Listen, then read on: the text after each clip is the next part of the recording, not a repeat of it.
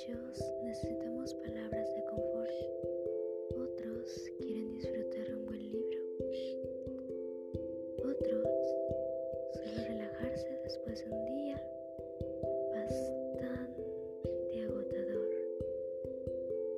Para eso estoy yo y quisiera ofrecerte esa oportunidad de relajarte y si me es posible.